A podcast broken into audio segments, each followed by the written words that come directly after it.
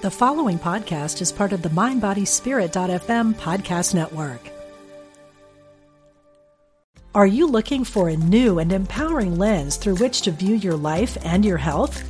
Then register now for Get Healthy with Sound, a weekend workshop with Eileen McKusick, an innovator in the fields of therapeutic sound, electric health, and the human biofield. May 24th to 26th at Omega Institute in Rhinebeck, New York. Learn easy and accessible techniques to reduce stress, improve focus, and increase energy. Learn more today at eomega.org slash thrive.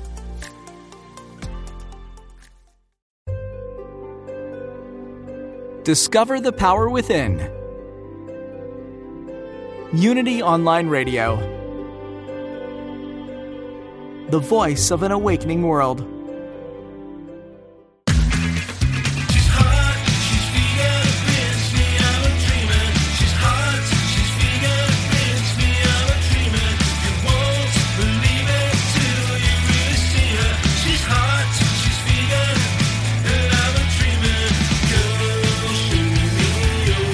Learn how to eat better, get healthy, and help animals. Welcome to Main Street Vegan with your hosts, Victoria Moran.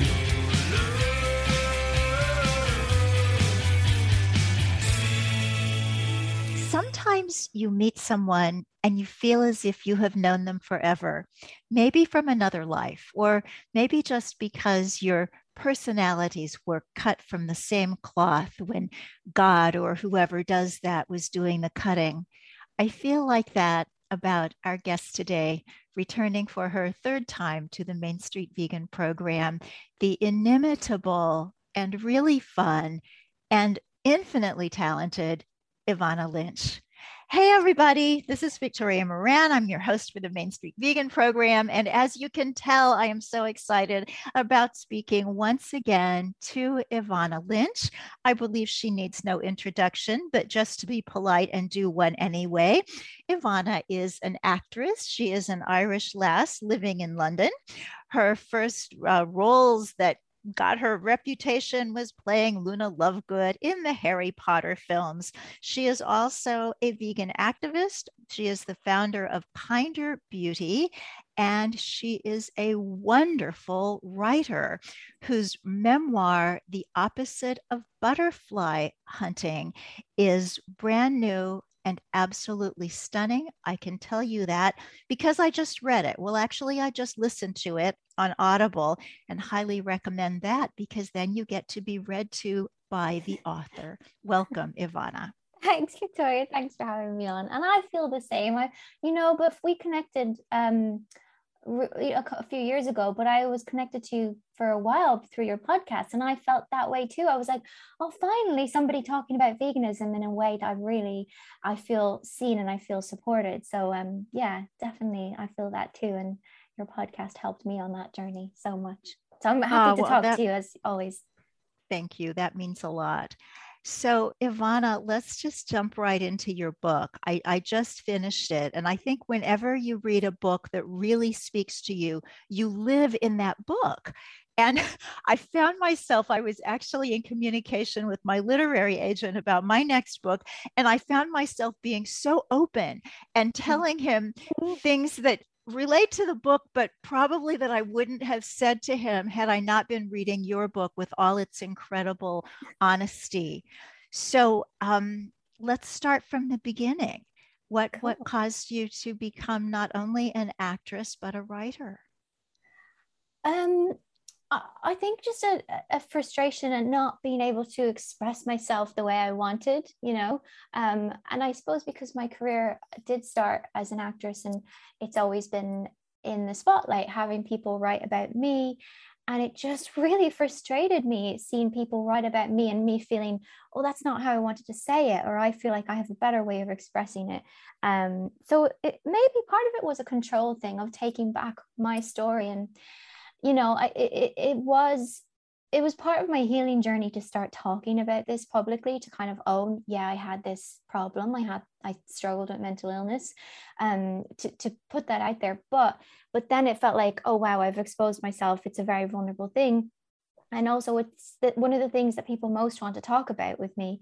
And i think just over the years i've been like i'm tired of talking about this and yeah i feel like i have something to say so i wanted to get it all down in a book to really kind of tell my story in my own words so that I don't have to keep telling it through other people. Um, and and and yeah, and I felt like I, I get a lot of letters from young people asking, how do you recover from these things? What what was your journey like?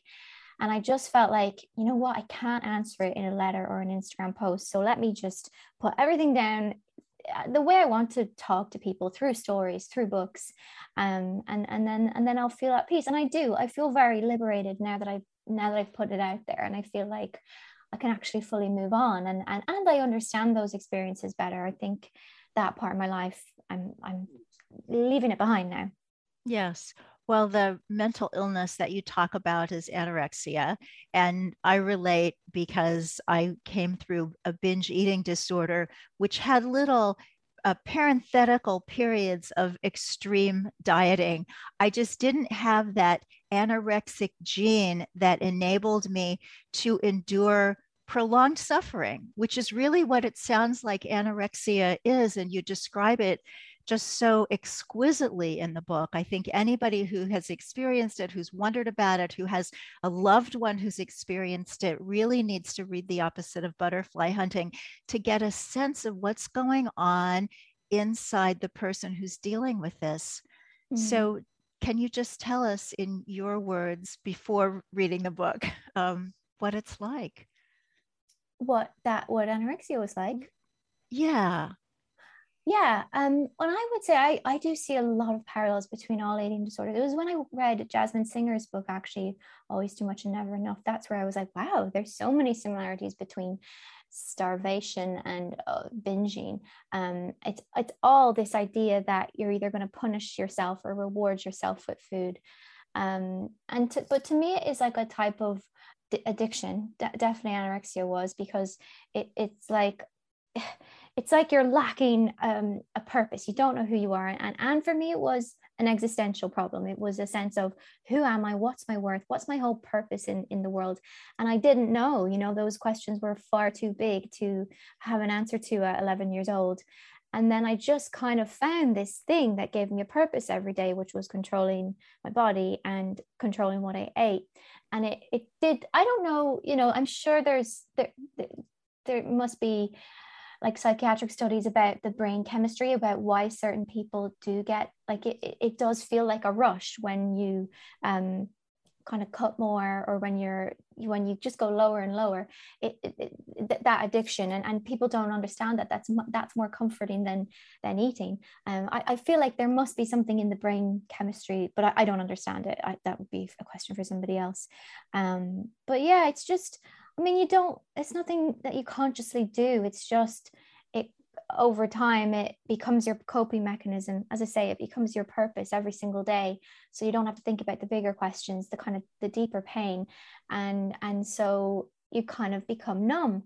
And, and that is the thing. And that's the point I'm making in this book is that you attain a level of safety from it and i understand that need for safety but it, it really sucks dry your personality um your creative energy. Like i was a very creative child before that happened and that was the thing that was the most like profound loss to me that my creativity dried up. I just stopped doing and making things because i was afraid of anything that wasn't perfect and that didn't that didn't have a clear end or clear way to be done with it. Um yeah, I could go on and on, but that's sort of, that's sort of it in a nutshell. Well, there's a there's a wonderful book that people can read if they want uh, the on and on, but I relate so much, especially to that word perfect, mm-hmm. because mm-hmm. I remember as, as a, a, kid, and and you know, and it's still vestiges of that continue. The standard is perfect, and and anything less than that really takes some kind of of um, psychological spiritual work to accept mm-hmm. and i mm-hmm. think that particularly about bodies and female bodies we live in this culture with standards which i think are mercifully loosening but for such a long time there was just one way that was acceptable and it's really hard to present that to a young girl and say here go do this mm. yeah yeah um yeah you've said that beautifully victoria. I i'm not sure what else to add to that. Um but i suppose i do think perfection is like a, a maybe a patriarchal concept that you know because it's all about productivity you know that um about getting things done about finishing things. And i think you know i'm all, i'm all into that mysticism about the sacred feminine that energy. And i do like the feminine energy is much more fluid and creative. It literally creates life you know and it's much more sensual. And i think uh in this society that is obsessed with productivity and hustling and achieving, we're really afraid of this fluid feminine energy that's kind of like uh, where's it going? What's it going to do? Is it going to prove me worthy? And it's like no it's more it's more unpredictable than that. It's um that's what i think creativity is. And i think of course you have to have both. You have to have discipline. Like you can't just have wild messy creative energy and no structure on it. You have to have that more um I don't know, logical brain to come in and put some structure on it and, and fit it into like TV shows and books and things like that. But um, yeah, I do think we're afraid of it. And I think that's a lot to do with the, eating disorder too. It's like wiping away all femininity, even bodily, like physically wiping away weakness and trying to be like invulnerable. Um, yeah, it's, it's this, this fear of, of that type of energy. Mm, fascinating. You also were saying just before we started recording eh, that eh, about weird kids mm-hmm. and and and how you know whether a, a young person has an eating disorder or not kids who are quirky kids who are a little bit just not like everybody else they're just so vulnerable mm-hmm. and i think turn into the most amazing adults so it's almost like weird kids of the world of whatever age unite mm. Yeah, well, because they see through all the lies, don't they, and the the, the fakeness, and that's what um my my therapist Natasha, who's in the book, she she would say that there are kids coming into the world to wake us up, to kind of point out this is not okay, or um, to make us see a different angle, to not be asleep and just accepting the injustices things like that. Um so but it's uncomfortable because you when you're young and you're growing up you're like why do i feel so uncomfortable all the time? Why do i feel like i can't relate to anyone or nobody understands me? But that like that's when you speak about these things you realize oh there's so many weirdos. And and i think we just need to be honest. We need to be brave enough to be honest about those feelings of discomfort and oddness because you'll find more people who say, Yeah, I'm not okay with this either. I mean, like even animal rights, veganism, to speaking up about these things and finding a community saying, you know what, I agree, this is so messed up. And I, I don't just want to accept the status quo and accept that this is too big a problem to solve. And I think it takes those weirdos and those idealists to go, let's shake things up because it doesn't feel right. Um, but yeah unfortunately as as children you, you're kind of too afraid to voice those things and you become isolated and then it turns into shame. So um I'm with you. I'm all for like weird kids kind of growing up and speaking their truth. Yeah. And and weird adults. Uh, I, I think Natasha would probably not be offended to be put in that category.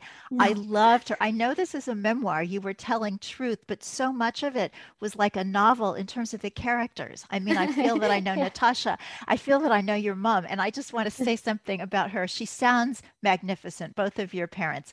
But Aww. you talk in the book about how she baked all the time. Yeah. And when I was researching my very first book, Compassion, the Ultimate Ethic, I, I was still in college. So this was back in like 1980. And I went to the UK and Ireland to research vegans because there were more of them in a smaller space. So in Dublin, I stayed with a priest. His name was Father Padraic Story. And he was so cool. He would take his dog and his budgie in the cage whenever he went on his parish rounds. And he was vegan except for his parishioners' pastries. Oh. So we would show up at the doors of these people just randomly and they were like, "Oh, come in, Father," and we'd come in, the bird, the dog, the American, and they would have this spread of baked goods. It was like everybody had a bakery somewhere in the back, yeah. and I yeah. guess that's just Irish culture. But you so brought that so. back to me with your mom.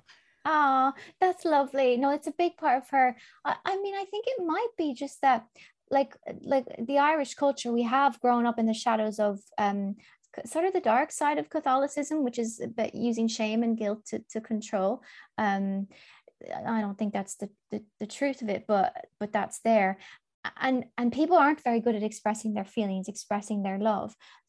But I think they they they are good at kind of putting it into like that's my mom's way of of showing that she loves you or like whenever i come home the first thing is she'll kind of ply me with cakes and things like that. And and i mean that was another journey going vegan because then it, it was like offensive. It, it, really hurt her to kind of reject those things. But we found a way around that. She's a great vegan baker now. Um but but yeah i think i think that it's a and that's why i think we should talk more about the emotional relationship with food uh, when going vegan because for some people it almost does cut them off from their family. And and it, it's not just so uh, food is charged with emotion and love and hate and everything really. Um so uh yeah it, it, it's it's delicate i believe. And you would understand that anyone who's been through an eating disorder understands that. But yeah that she's always that way. It's like her first love language is food. And and um i i just i always know that if i like it helps our relationship when i just accept and and accept that love you know? Um yeah let her let her do that. Let her love in that way Oh, that's beautiful. So let's talk about a, another female role model that you had, Natasha. And it was so interesting to me as, as you introduced her in the book and, and talked about her input that, it, as I understand it, she's a therapist, but she also seemed to me like a kind of Gaelic shaman. she yeah, just oh, seemed yeah. like so in touch with really mystical energies. And then, as your story proceeded, you ended up at a, an eating disorders clinic that was very cut and dried, very mm-hmm. strict and rules bound. And my question, Evanna, is looking back from now a long distance and from adulthood, do you feel that if you'd just been left with Natasha, you would have recovered, or that you actually needed that harsher intervention at that time? Yeah, that's a good question and it's a hard question to answer. You know i um i think i always would have recovered like but you know that's that could be naive. Who knows? Because that the thing is eating disorder, disorders can get out of control and there's a point almost a point of no return. I, I don't fully believe that you can't not return but it, it's very difficult you know? Um so uh, but i feel like my soul always did want to live. I felt like there was enough around me like there were people and influences that lit me up and made me in love with the world. So i, I feel like i would have fought it and i feel like she she kind of had me natasha was supporting me. Um, i do think it would have taken a lot longer. I think um, ha- not having assistance to physical recovery especially when it's quite severe and when it's quite when when it's when you're young when you have it it's, it's just very hard to kind of set those um, to do all that yourself. So i think i would have but i think it would have it would have taken longer and perhaps i might not have been well enough in time for to do the harry potter stuff you know?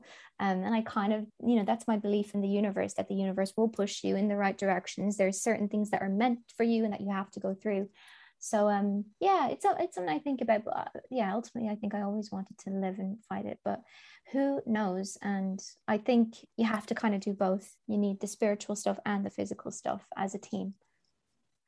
Well and it's beautiful that you've made so much peace with the way things happened you know the the, the outcome was good.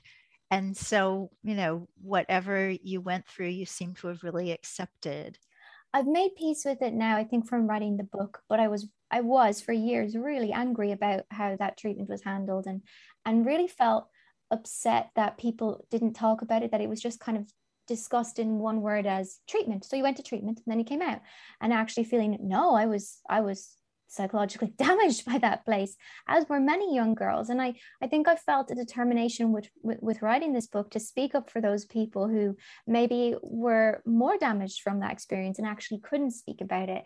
Because i i really wanted to just vouch for more ethical more humane treatment um, towards mental illnesses um, to, to treat them as that they're coping mechanisms and you have to be gentle with with helping people come out of them. Um, so yeah part of writing that book was speaking up for those people and saying hey look we need more research. We need more funding for these mental illnesses which people often uh, you know unhelpfully only recognize by their physical symptoms. And that was one of the words that I wanted you to define um, recovery, because for me, I recovered in Overeaters Anonymous through a 12 step program. So it was spiritual from day one. It was mm-hmm. also really hard in those early times. Right. I remember I would just want to eat so much that I would get in my car at 11 o'clock and drive until 12, which seemed like a reasonable time to have lunch. I mm-hmm. felt like if I ate at 11, it, it was, mm-hmm. you know, wasn't going to yeah. be good. And so I, I remember, you know, that there was like, I guess you'd say discipline in those ways, but more recovery in my definition is is recovery from the inside out from from recovery at the desire level mm-hmm. and so you talk about the recovery the physical recovery that you got in this um, mm-hmm. center mm-hmm. where where you were and then you talk about the process of recovery from recovery mm-hmm. could you detail that a little bit yeah definitely i think physical recovery is just the very beginning and that's not to dismiss it it's so hard i mean it was one of the hardest things it probably the hardest thing i've been through but it it's like okay so the problem the urgent medical problems are are taken care of they're out of the way that's when i believe the real work can begin that's when you can kind of say right what is it beneath that um because those things can be a distraction from the root problem, which for me was who am I? Why am I here? What's the point of my life? You know?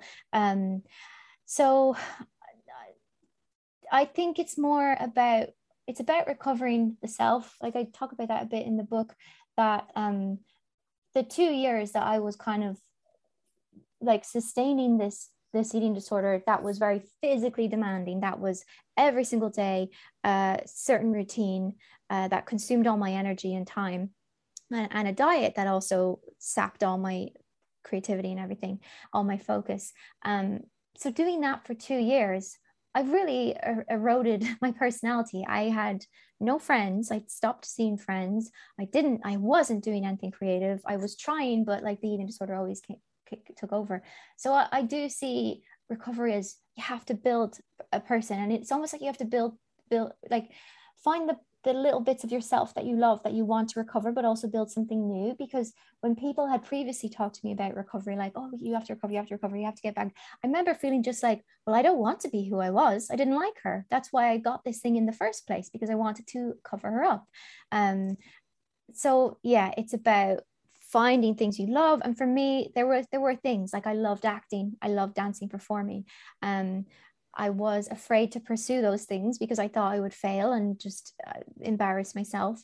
But I luckily had people like Natasha and like my parents who really kind of nurtured those dreams and helped me build build um, confidence in that. So then eventually, like over time, it was like, oh, you know what? I don't need this eating disorder to justify my existence. I have things that I I like living for, and and and they're enough. But yeah, it, it, it's it's all about rebuilding the self and it's like you've sacrificed your identity to your eating disorder for years and you have to let that go. It's like an egoic identification isn't it? It's identification with form. And it's about um yeah gradually saying that's not me anymore. I don't need that. And i've got other things. Yeah. Yeah. So when you started acting and finding these things that you loved in the world was it like re-meeting your child self or becoming your adult self? Mm. Um, yeah, it, it, maybe more like eh, who I was at my essence, who I'd always been, the child who really played freely and was so free in the imagination. Um, but then, you know, you grow up and you're kind of like, I have to make a way in the world. I sort of have to make a name. Um, so you do it with more intention and maybe not as freely, not as recklessly. But yeah, like I'd always loved fairy tales and books and dancing as as a kid and it was more it was it was bringing that back and um and finding space for that and and uh yeah doing it more consciously i think so I know that when you discovered the Harry Potter books, your life changed. And mm-hmm. I related to that because at about the same age in my life, the Beatles showed up. and my whole life changed. Mm. So we've just got a minute and a half in this segment, so we can carry this over if we need to. But talk to me a little bit about fandom because you were a fan and now you have lots of fans. What's that whole phenomenon? Oh, in a minute and a half. Well, look, I think, I mean, I, love that phrase that my therapist or my shaman teacher gave me. It's in the book. If you spot it, you've got it. That if there's something you absolutely love or are captivated by in another person, it's because they're reflecting something in you that lights you up too. And it's more, I see that as like you should take it as those people are giving you hints for who you are and and go toward that. Those are your people, those are your communities. It's just that sometimes people can get confused especially young, insecure people, people who are looking for a sense of identity, they can kind of start to deify you and go, Oh, you're just this godly, better person. You're this superior being, and I'm going to worship you. And then they lose their identity. Um, and I had a weird situation where I kind of was on both sides, and it was a very abrupt switch. And I really saw, Oh, wow, that's just a projection. And it's strange what people are projecting onto me. Um, but yeah, I do see it now as when when fans kind of look up to you revere you it's like that's you're just reacting to something in you. That's how i see it. Yeah. Is that is that it's so interesting and it seems like um at the teenage time is when we're most um, susceptible to that. Mm. And I think it's it's a normal thing. I think it's a little bit like some young girls get really into horses or yeah. or or other things. It's almost like we need something on the outside to to grab onto and then yeah. maybe circle back around and find ourselves. Exactly. So, listeners, if you're looking to find yourself, I've mm-hmm. got a book for you The Opposite of Butterfly Hunting by Evanna Lynch. It's so wonderful. You will lose yourself and you'll learn so much. And please stay tuned for these messages from Unity Online Radio, and we'll be back with more with Evanna Lynch.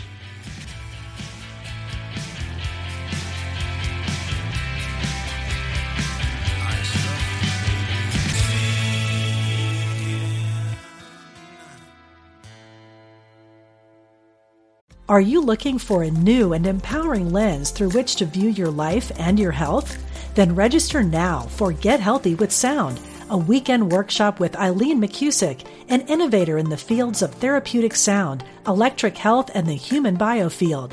May 24th to 26th at Omega Institute in Rhinebeck, New York. Learn easy and accessible techniques to reduce stress, improve focus, and increase energy. Learn more today at eomega.org slash thrive.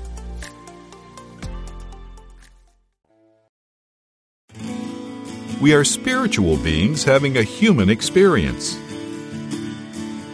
Welcome to Unity Online Radio, the voice of an awakening world.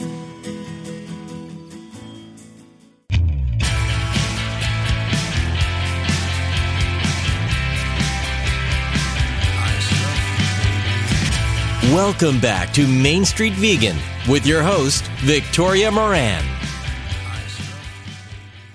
Welcome back, everybody. And if you are new to our program, do check out what goes on at mainstreetvegan.net. We have all sorts of wonderful things. There's a weekly blog, which I sometimes write, and sometimes that's written by a graduate of Main Street Vegan Academy. And you know what? If you want to take your vegan activism, your vegan outreach to the next level, do check out the Academy. It's right there on the website. We're now on Zoom. We used to be in person in New York City, and people had to get themselves here and find a place to stay. And it was magnificent, but a lot of trouble. And now you can become a certified vegan lifestyle coach and educator in your own living room. So do check that out. We would love to have you. Our next program starts in January of 2022. And now returning to our conversation with Evanna Lynch. It's so wonderful to be doing this on Zoom so that I can see you, Evanna, and at mm. times I see your wonderful cat. I love the whole interspeciesness of the way that we yeah. live. So the book is the opposite of butterfly hunting, the tragedy and glory of growing up. And you talk at, the very end in an afterword about the title. Can you share a little bit about where that came from? Yeah, um, so it's a it's a metaphor. There actually was more on it in the long, uh, but the book's already so long. So, but there had been more because uh, one of my favorite authors is uh, well, who was a lepidopterist, so he studied butterflies, and always I was always so captivated by his work, and I would look at these pictures of butterflies and just see how beautiful they were. And it was only while I was writing the book that I, I, you know, I'd always look through these books for comfort, and I started to really see, oh my gosh, these butterflies have been killed. You know, they've actually been pinned to these boards to freeze their beauty and their their perfect little bodies in time and I really started to see that as a metaphor for eating disorders that you can get distracted by the hunt for perfection and you think you're doing something um, good for yourself, something that's going to make you better. But in the process, you actually sacrifice your creativity, your life force, you know, the beauty of change. And um, yeah, I just don't think it's worth that cost. I don't think it's worth that sacrifice. So that's really what the title is about. And you have a beautiful sentence in the book, which actually I find very comforting at my stage of life, even though you are so much younger. You wrote, You cannot freeze a body in time and fully live a life. And I see so often with people my age in, in this culture that is so youth oriented as well as thin oriented mm. that it, it's just do whatever you can to cling on to what used to be. And mm. yet that just takes so much stress and strain when if you can just relax into the river of life and then let all the beauty on the banks come to you. It's just yeah. a better way to do it. I agree. And I, I think like our bodies reflect the lives we've lived and there's so much beauty in that and i i just hate this idea that we should always be looking like olympic athletes like where did we get that idea you know and i've had periods of my life where i'm dancing a lot and then my body gets stronger and slimmer and then other times when i'm just in my apartment writing and i put on weight and it's just like that's fine that like i, I do think there's beauty in all of that that evolution and you kind of sap your spirit if you try and if you just try and focus on physical perfection and keep keep yourself the same if you don't embrace change. It's a hard concept i know because like you can get drawn in by youth like youth is prized and um thinness is prized by society and it, it, it takes a strong person and strong mind doesn't it to, to recognize the beauty in all the stages and not get pulled into that that mindset, which is really all about marketing and making money, you know. Um, but I think you can, and I think your life, yeah, it's just what really what I said that it's more, um, it's more full. There's an author I love who she has another way of saying it. Um, and Amélie Nothomb, she says, it should be said for good, asceticism does not enrich the spirit. There is no virtue in deprivation. And I just, I tell myself that all the time. I think it's very powerful and um, it's a strong, state, like statement against the culture we we live in, which is kind of encouraging us to hurt and suffer and not in, have so much pleasure in our lives and our bodies. And you know, life's too short. Mm. It's interesting when you talk about how the body reflects the, the life that we're living. And mm-hmm. I think to not judge that is where we really really get the the challenge i think even among athletes you know you can tell a, a bodybuilder from a swimmer from a mm-hmm. ballerina you know the mm-hmm. body they're all fit strong bodies but they're different mm-hmm. and and to just uh, accept where we are that's a big one. I think, especially, yeah. it was interesting to me that you talked about in your very early life reading all the magazines.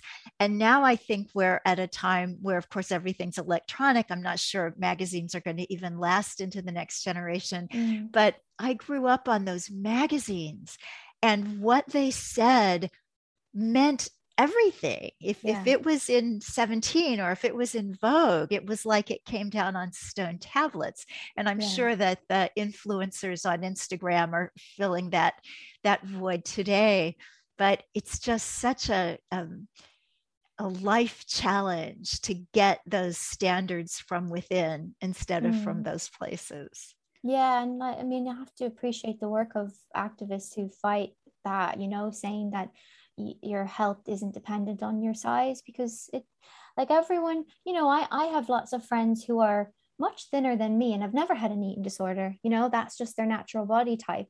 And uh, there's, you know, likewise, there are people who would have to starve themselves to be my size. It, it's all, it's just your genes isn't it and it's about you have to find what works for you what's your what what what is your your body in balance and where you're not you're feeling like you're nurturing your body and you're not obsessively thinking about it um that to me is like what recovery is and what health is Mm. That kind of- So I wanted to ask you, Evanna, as someone who went through the eating disorder experience, and now you're an adult and you Mm. want to take care of yourself, what do you do with this this idea that living healthfully can be interpreted as uh, deprivation, extreme measures? What do you do to keep yourself in that kind of middle middle place? Yeah. Um, well, I, I you know, kind of recognized a long time ago that I can't detach from eating in a in a totally non-emotional way, the way a lot of athletes can, or people who are bodybuilders, or um, you know, some models do manage it. Like I do have a friend, and she counts all her macros and everything, and she's able to do that. She's able to not feel shame if she messes up her diet. She just kind of goes, okay, you know, that was today, move on very very um just structured about it just uh logical for me I, I i find it really hard to um yeah to not to not attach shame so I, I don't i don't like to have rules and i mean for veganism helped me so much to let go of a lot of rules around food because it just took the focus off the nutrition the calorie content and it made it about who you know an expression of who i want to be like my heart and soul that kind of way. Um but I, like i have limits. I am not i'm uh, i'm totally recovered as much as i feel like i'll ever be. You know it's not like if i put on weight i wouldn't feel a bit triggered and find that hard um or, or even things like mm, yeah if i'm around people who are dieting a lot I could be that could be triggering as well, but I know to step away. Um, but I mean that's why the end of the book it, it, I talk a lot about movement, dance, uh, circus. That has helped me reconnect with my body in such a helpful, healthy, powerful way. I think for a long time, recovery for me was just disconnecting from my body, pretending it doesn't exist, just imagining that like we're just not going to look at it we're not going to consider it and then coming to um, getting to dance and circus it was like I learned how to be my body's friend. And that was a big leap for me because I, I really couldn't relate to all the self love stuff. I was just like, what? Well, I've been my body's bully. like, I've been the meanest person towards my body for years. How am I going to suddenly jump to being a lover of this body? And that was just too big a leap. And it was like, oh, whereas if I'm doing something I love, like dancing, something that kind of stimulates the dreamer or um, the inner child and my body is helping me to do these moves that to, to do these fulfill these visions it's like i have this appreciation for it and this gratitude and then i have this sense of i want to look after i want to be its protector. Um so yeah that that's sort of my mental health.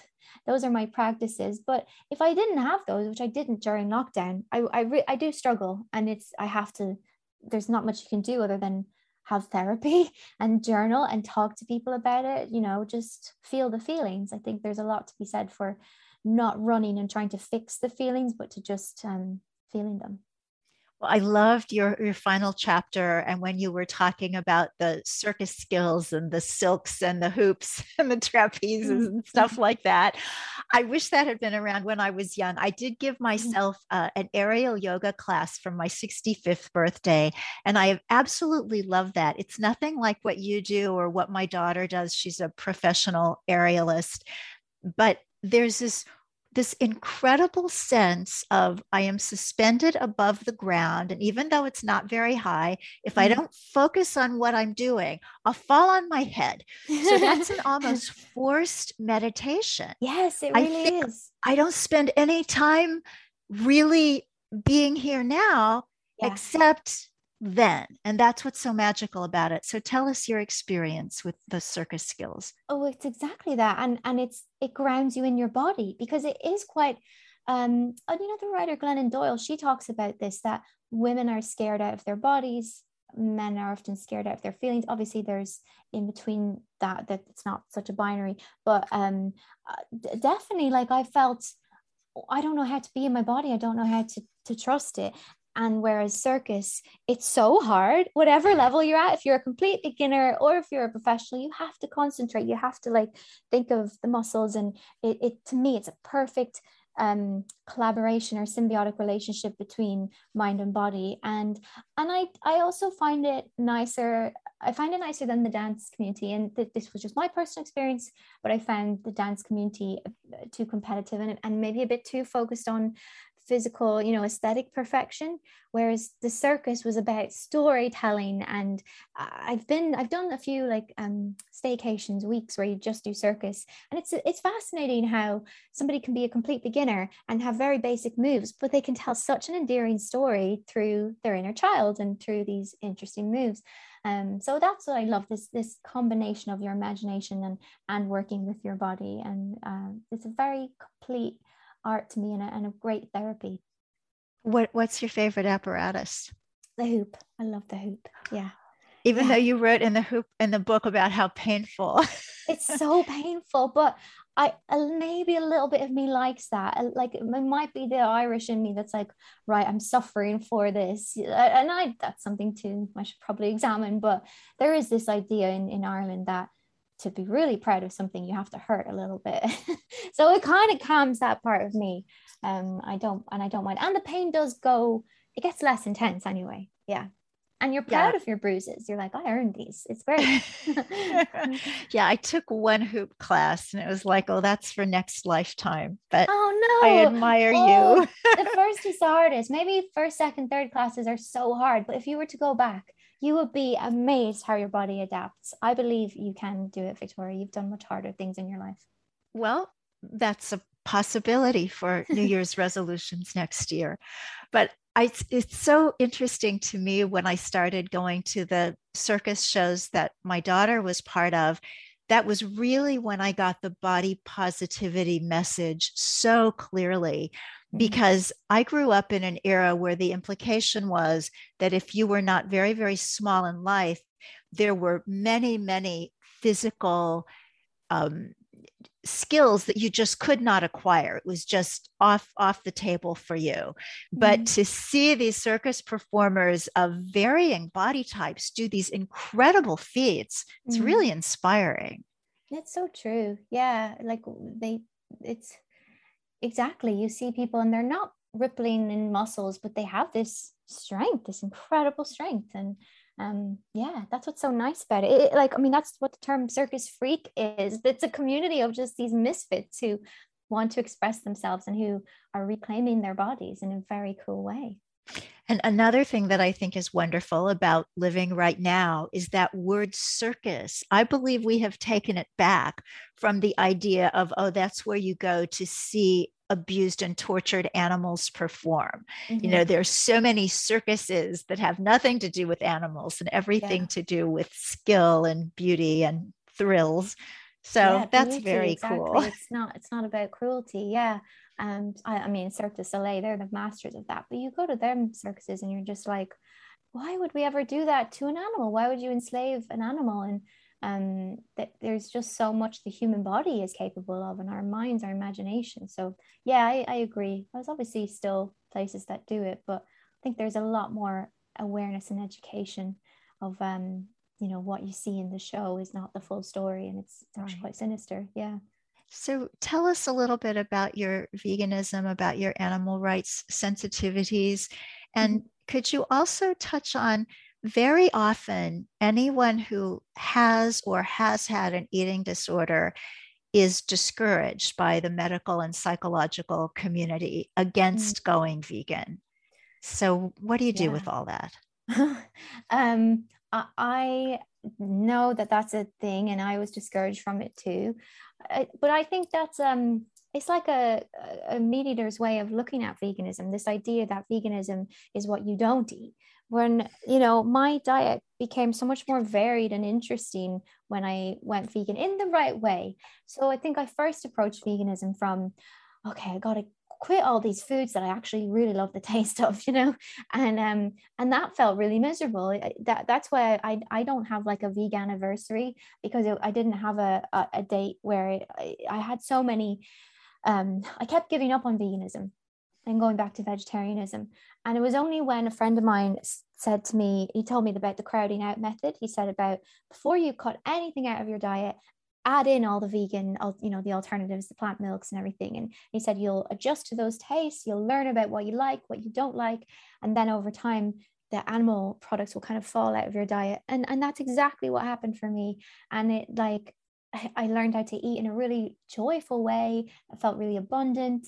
As I said, it took the focus off of the nutritional content. It made me think about um, food as an expression of my values.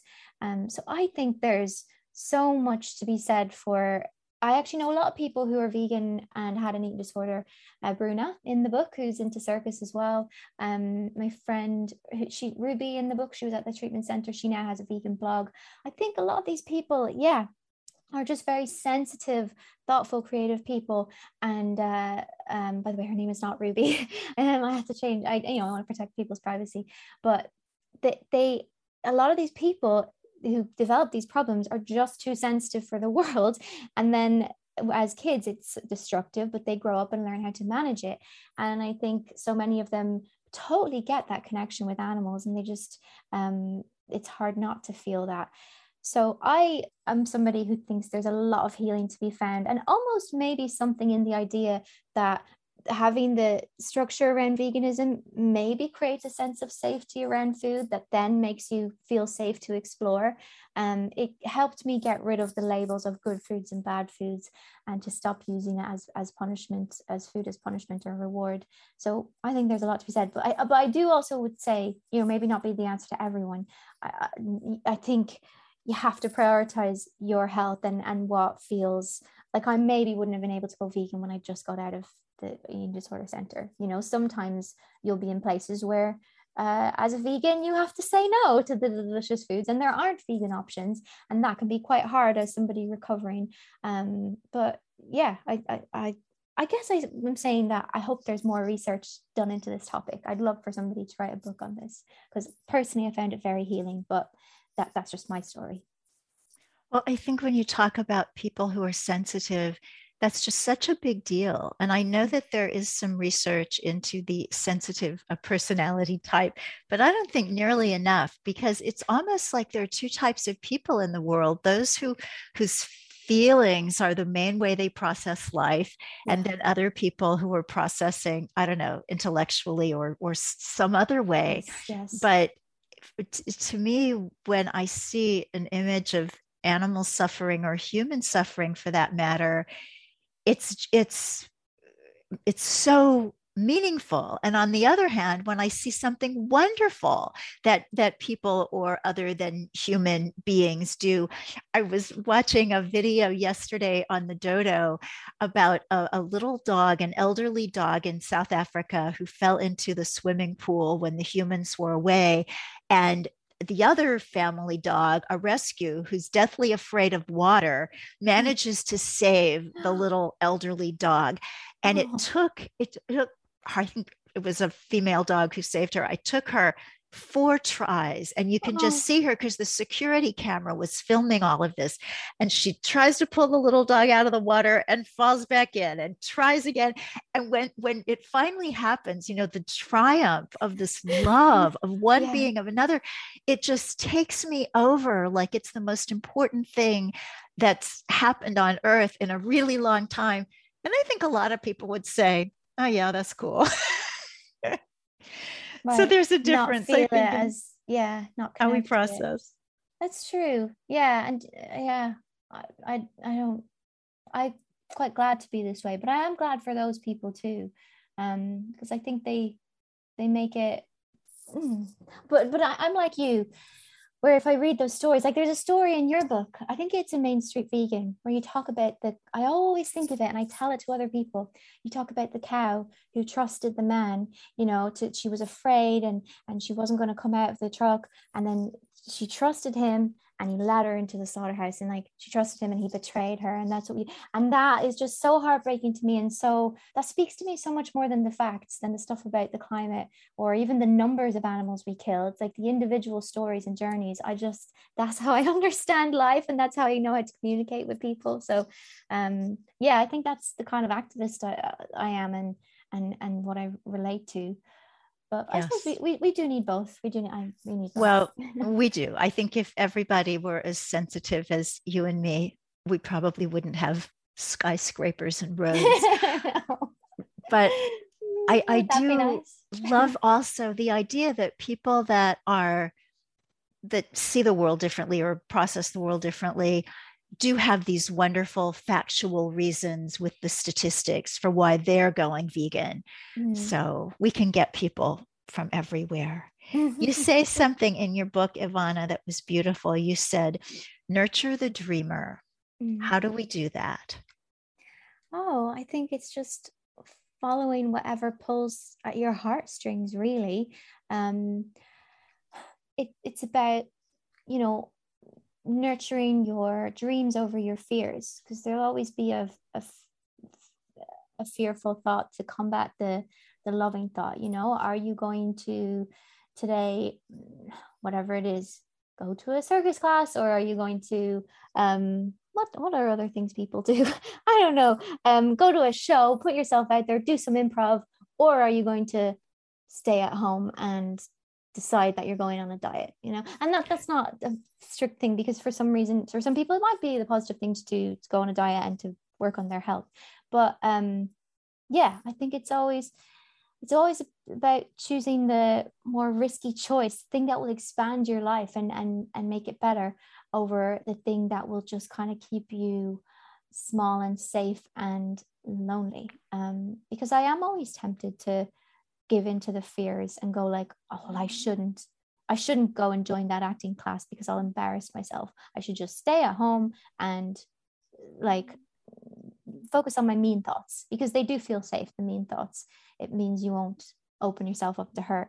But you know i just find the more you keep nurturing the dreamer and and pursuing the things that light you up the more your life expands and you meet amazing people. Well for everybody who knows your work, whether as an actress or now as a writer, uh, thank you for nurturing the dreamer in you because it does a lot for us. Oh, so you also say in your book that everybody is either an entertainer or an observer. Tell us about that. I believe Britney Spears said that. That's a Britney Spears quote. Ah. I quoted her in that. Um, I, I think there's like it, it, was a commentary on the whole fandom thing of um, participating actively or sitting back and observing. And i think we have to be both in in certain circles. Um, i definitely like i'm an observer. I listen to loads of podcasts and i'm quite happy to just sit in the audience on on certain topics which i don't know very much about. Um, I, I i was more just saying that as like it's important to also put yourself out there. There are areas of your life where you'll have to show up fully and completely and um, you know em- embody your own gifts and and and live a more empowered way you know? So say with writing for so long i was just like i can't do that. I can't do that. That's for other people. That's for clever people who have english degrees and who've read all these books. And um and that was me giving my power away. I think i had to i had to push myself to be like no you know, even though I may not be the cleverest person or I maybe would be a better writer if I had an English degree, I think I have something to say and I think I have to step into the arena, and step into the ring, if, if you will. Um, yeah and, and it was the same with acting. I was i was quite happy looking out looking at all the actors being like aren't they wonderful? But i found um a lot of fulfillment and, and connection in, in putting myself out there too. So i think yeah, if there are people who are afraid to pursue their dream or thinking that it's not for them, I think they need to maybe push themselves out there and, and uh, know that they have something to contribute. Well, again, I'm so happy that you did it. The book is the opposite of butterfly hunting, the tragedy and the glory of growing up. Read it, get a copy for your daughter. It's magnificent, as are you, Evanna. Thanks so Thank much. You. Likewise. And Thanks, Victoria. To everybody listening, God bless you. Eat your veggies.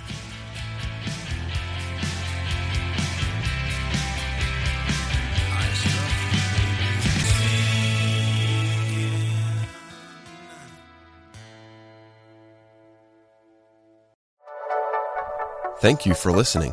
This is Unity Online Radio, the voice of an awakening world.